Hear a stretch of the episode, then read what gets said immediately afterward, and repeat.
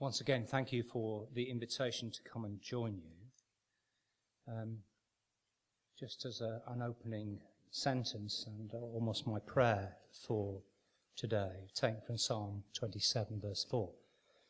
One thing I ask of the Lord, this is what I seek, that I may dwell in the house of the Lord all the days of my life, to gaze upon the beauty of the Lord and to seek him in his temple. Amen.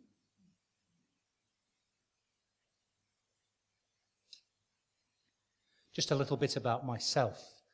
Um, Jim rightly says we've known, our families have known each other for 30 years now, but I'm slightly older than that now. My history goes back. I was born and brought up in Manchester to, within a Christian family, a, a shared house with my parents and my mother's mother, my paternal grandmother. And it was really uh, my nana, as I used to call her, who was responsible for my faith. She used to read me Bible stories as a very small child, and I can remember that now. I always went to church with the family, um, and uh, I kind of grew up thinking that all, all was right. And um, I grew up in the Church of England, and I was confirmed at 13 as a conscious decision. I asked to, to, to be confirmed and took part in the full life of the church. At about the age of 16, I went away to a Bible camp down in Devon, and it was then that um, I realized that I had to make a decision for Christ for myself. And at that stage, I, I would say I formally accepted Christ as my Lord and Saviour, my personal Lord and Saviour, not just the family's Lord and Saviour, if that makes sense. I was told at that camp, God doesn't have any grandchildren, He only has children. And that stuck with me all my life. So that, I guess, was the formal stage at which I became a Christian. Uh, and uh, subsequently went away to, to university and still carried on uh, attending church and um, college chaplaincy. And it's through that that I met my lovely wife and we subsequently married. Um, uh, I had gone back from that camp originally and talk, talked at my church about what the scripture said about the Holy Spirit. And they said, oh, we don't do that here. So um, it was some years later, and I, I, I, can tell you exactly when I was baptized in the Holy Spirit. I was travelling on a train between Oulton Broad and Norwich, and I was reading Dennis Bennett's book, Nine O'Clock in the Morning. And he said, effectively, try it, try and see what God gives you. And I found myself speaking in tongues. I couldn't actually tell you it was that at the, at the time. But within a year, Jane and I, with some friends from our church, had gone to a um, a weekend away to learn about sacred dance in worship.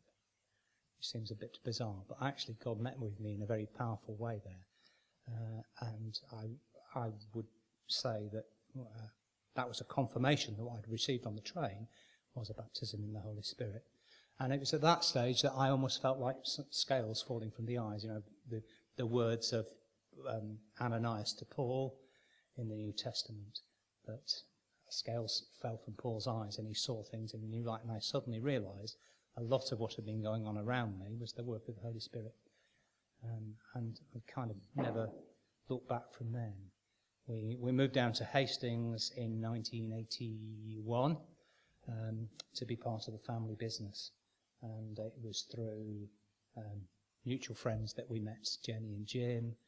Um, praised and privileged to say that we've known Jim since he became a Christian, which is great. And our, our oldest son is the same, very nearly the same age as their youngest son. So long um, links with the family there. So that's my background. Uh, I've been playing and uh, guitar and singing in a music group in church since the age of about 14. Um, but I had little understanding of what was involved in worship at that time. Um, nor of the grace of our great God. Um, and here I am. I, I, reckon it's about 45 years later now um, uh, that I'm very grateful to you for this invitation to speak. Um, Jim asked me to talk around worship, my experience, and um, what I've learnt, and maybe share with you. Um, one of the things that I have learned in the intervening period is just how little we glimpse of the, the infinite variety uh, and beauty of God who made this universe. Yet he sent his son to die for me, and it was for me personally as it, as it was for you. And that's something that you, you need to come and appreciate. Um, and over the years, I've begun to appreciate it more and more. Uh, it might seem like um, an odd place to uh, go next, but um, I want to take you to the famous chapter that's often used in marriage and um, read out for the uh, the work about love. But it's not that. I want to remind you that uh, Paul said to the Corinthians, "Now we see only reflection in the mirror; then we shall see face to face." And that's kind of the picture that I have about worship.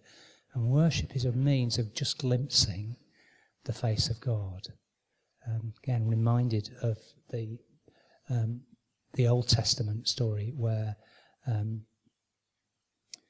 Moses goes up the mountain to receive the tablets, and he comes down, and his face is so radiant that the people can't look at him. And it's like that. In our human terms, we can't glimpse the face of God um, in, in reality without being destroyed. And I'll come on a little bit more to that in, in a moment. But because of the grace of God and the mercy of God, and because of the grace of Jesus, we can um, come into the reality of knowing God for who He is, even if it is only a glimpse. We have this dilemma um, in human terms that it's a, we have a God of the now and the not yet. So throughout Scripture, we're littered with these um, these references in the Bible where Jesus talks about the kingdom of God is coming and the kingdom of God has come. And both are true, but in slightly different ways. And as we go through life, we get a, a glimpse, uh, a bit more than that. My first main point is that every member of mankind has a God shaped hole at his or her centre. Uh, if you think about the the, the early stories in Genesis where God made man. Um, he talks particularly about this. God created human beings in his own image. In the image of God, he created them, male and female. He created them in the image of God. That's what it effectively means. So God's imprint is in every human being right from the beginning. And he gave them a, um, task to do there. Um, he, he gave them dominion over the earth and told them to rule uh, the other creatures. He also talked about the plants being given for food, and God saw what He'd made was good and everything in it. And, and that's our story. It's still our story. Now, God came and walked with Adam and Eve in the garden, and it talks about um, um, God conversing with them uh, in the cool of the evening. And that is our covenant, that is our, um, our inheritance that one day will be restored. But on this earth, um, it's still incomplete. So we have some way to go. And the worship of God is something that we, um, we can experience and, and we can grow into. Um, but we, what we have to do is we have to participate in that worship uh, to know it fully. And um, sometimes it's a bit like me on the train with my book and saying, well, how do I go about this? And the book says, try it. So you have to try. You have to try worshipping.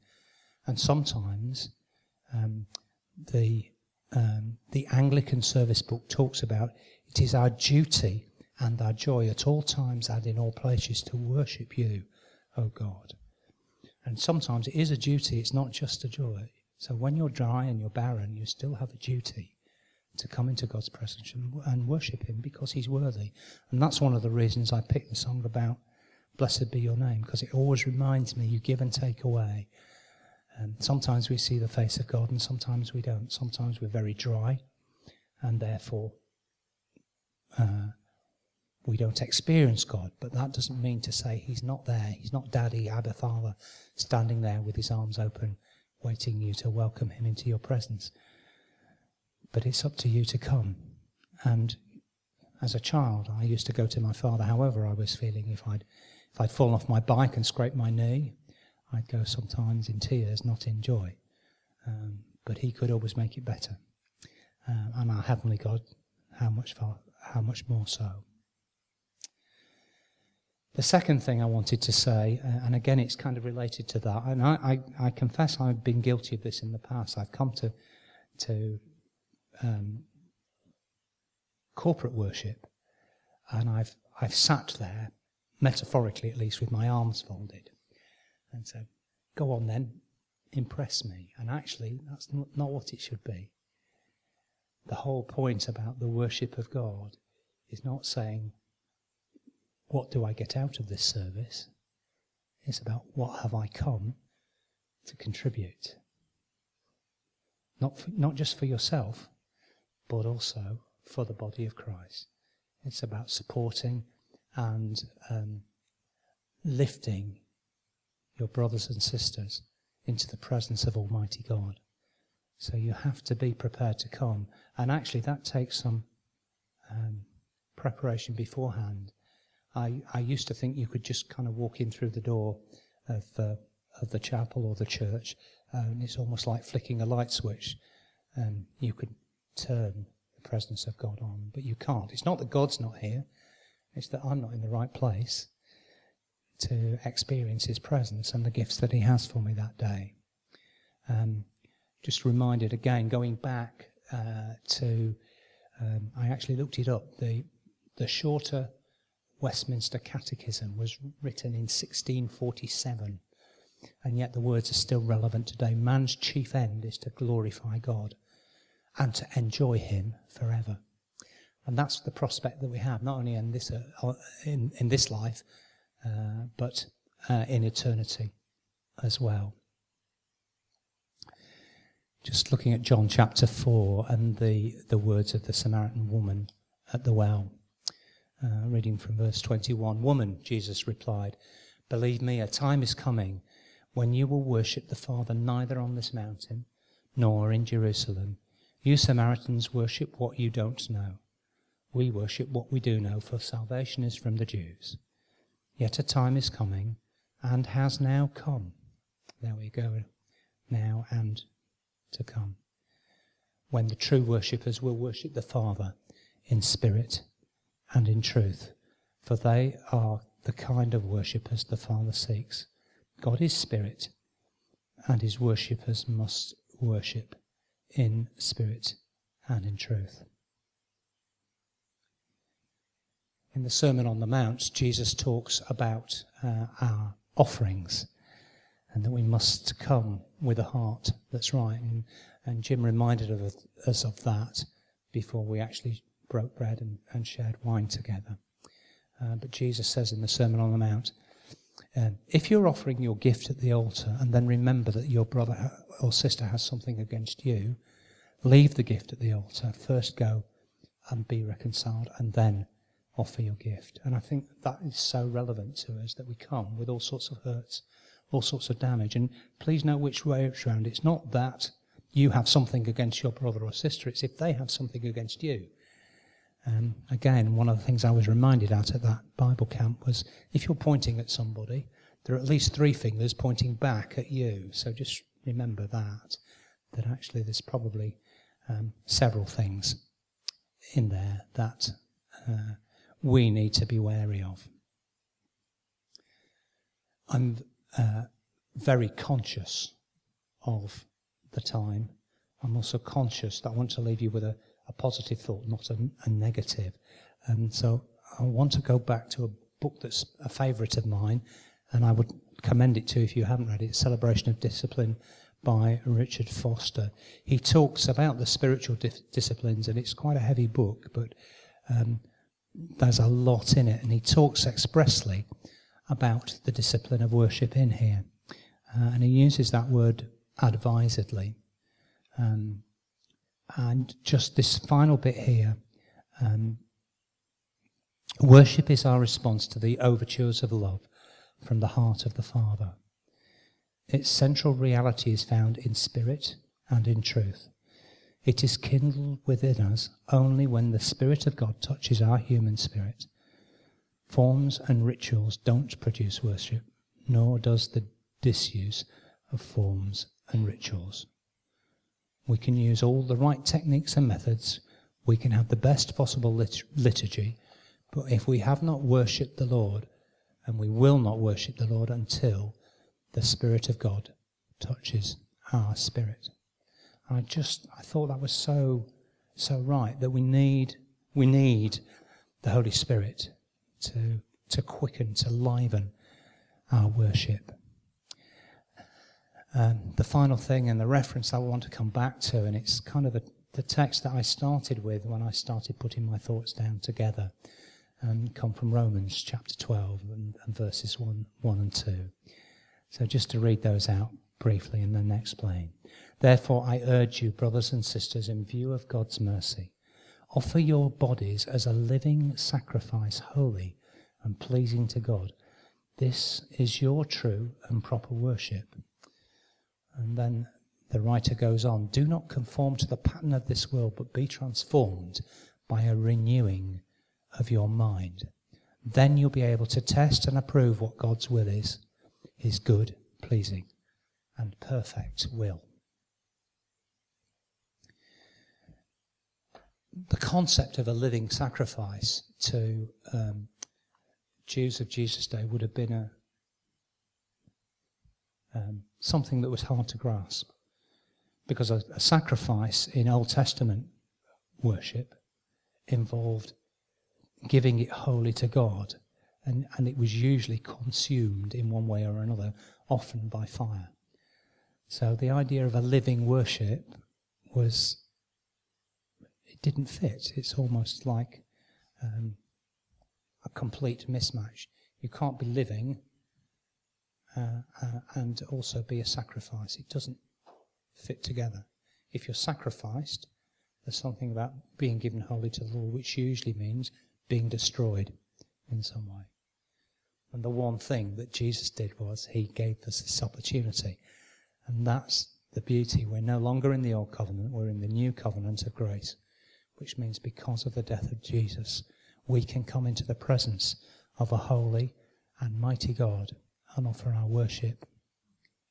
The other thing I want to leave you with a thought, and again, I'm pleased, I need to explain it before you, you shoot me down as a heretic.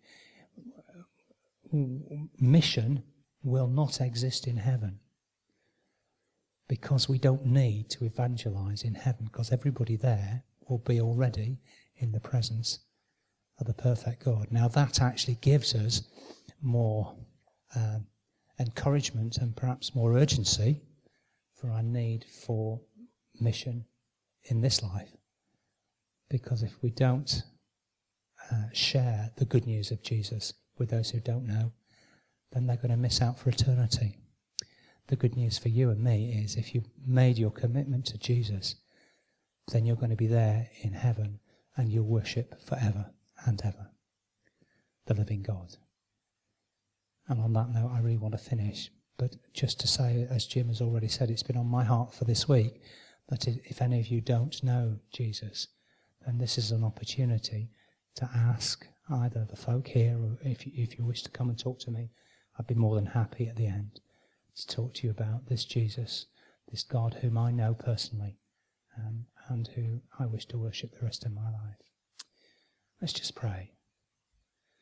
Father God, we thank you uh, for the gift of Jesus. Thank you that his life was freely given, that I can be restored to the presence of the Almighty God, that I can say, Abba, Father, and know that I will be with him for eternity. Thank you, Jesus. Amen.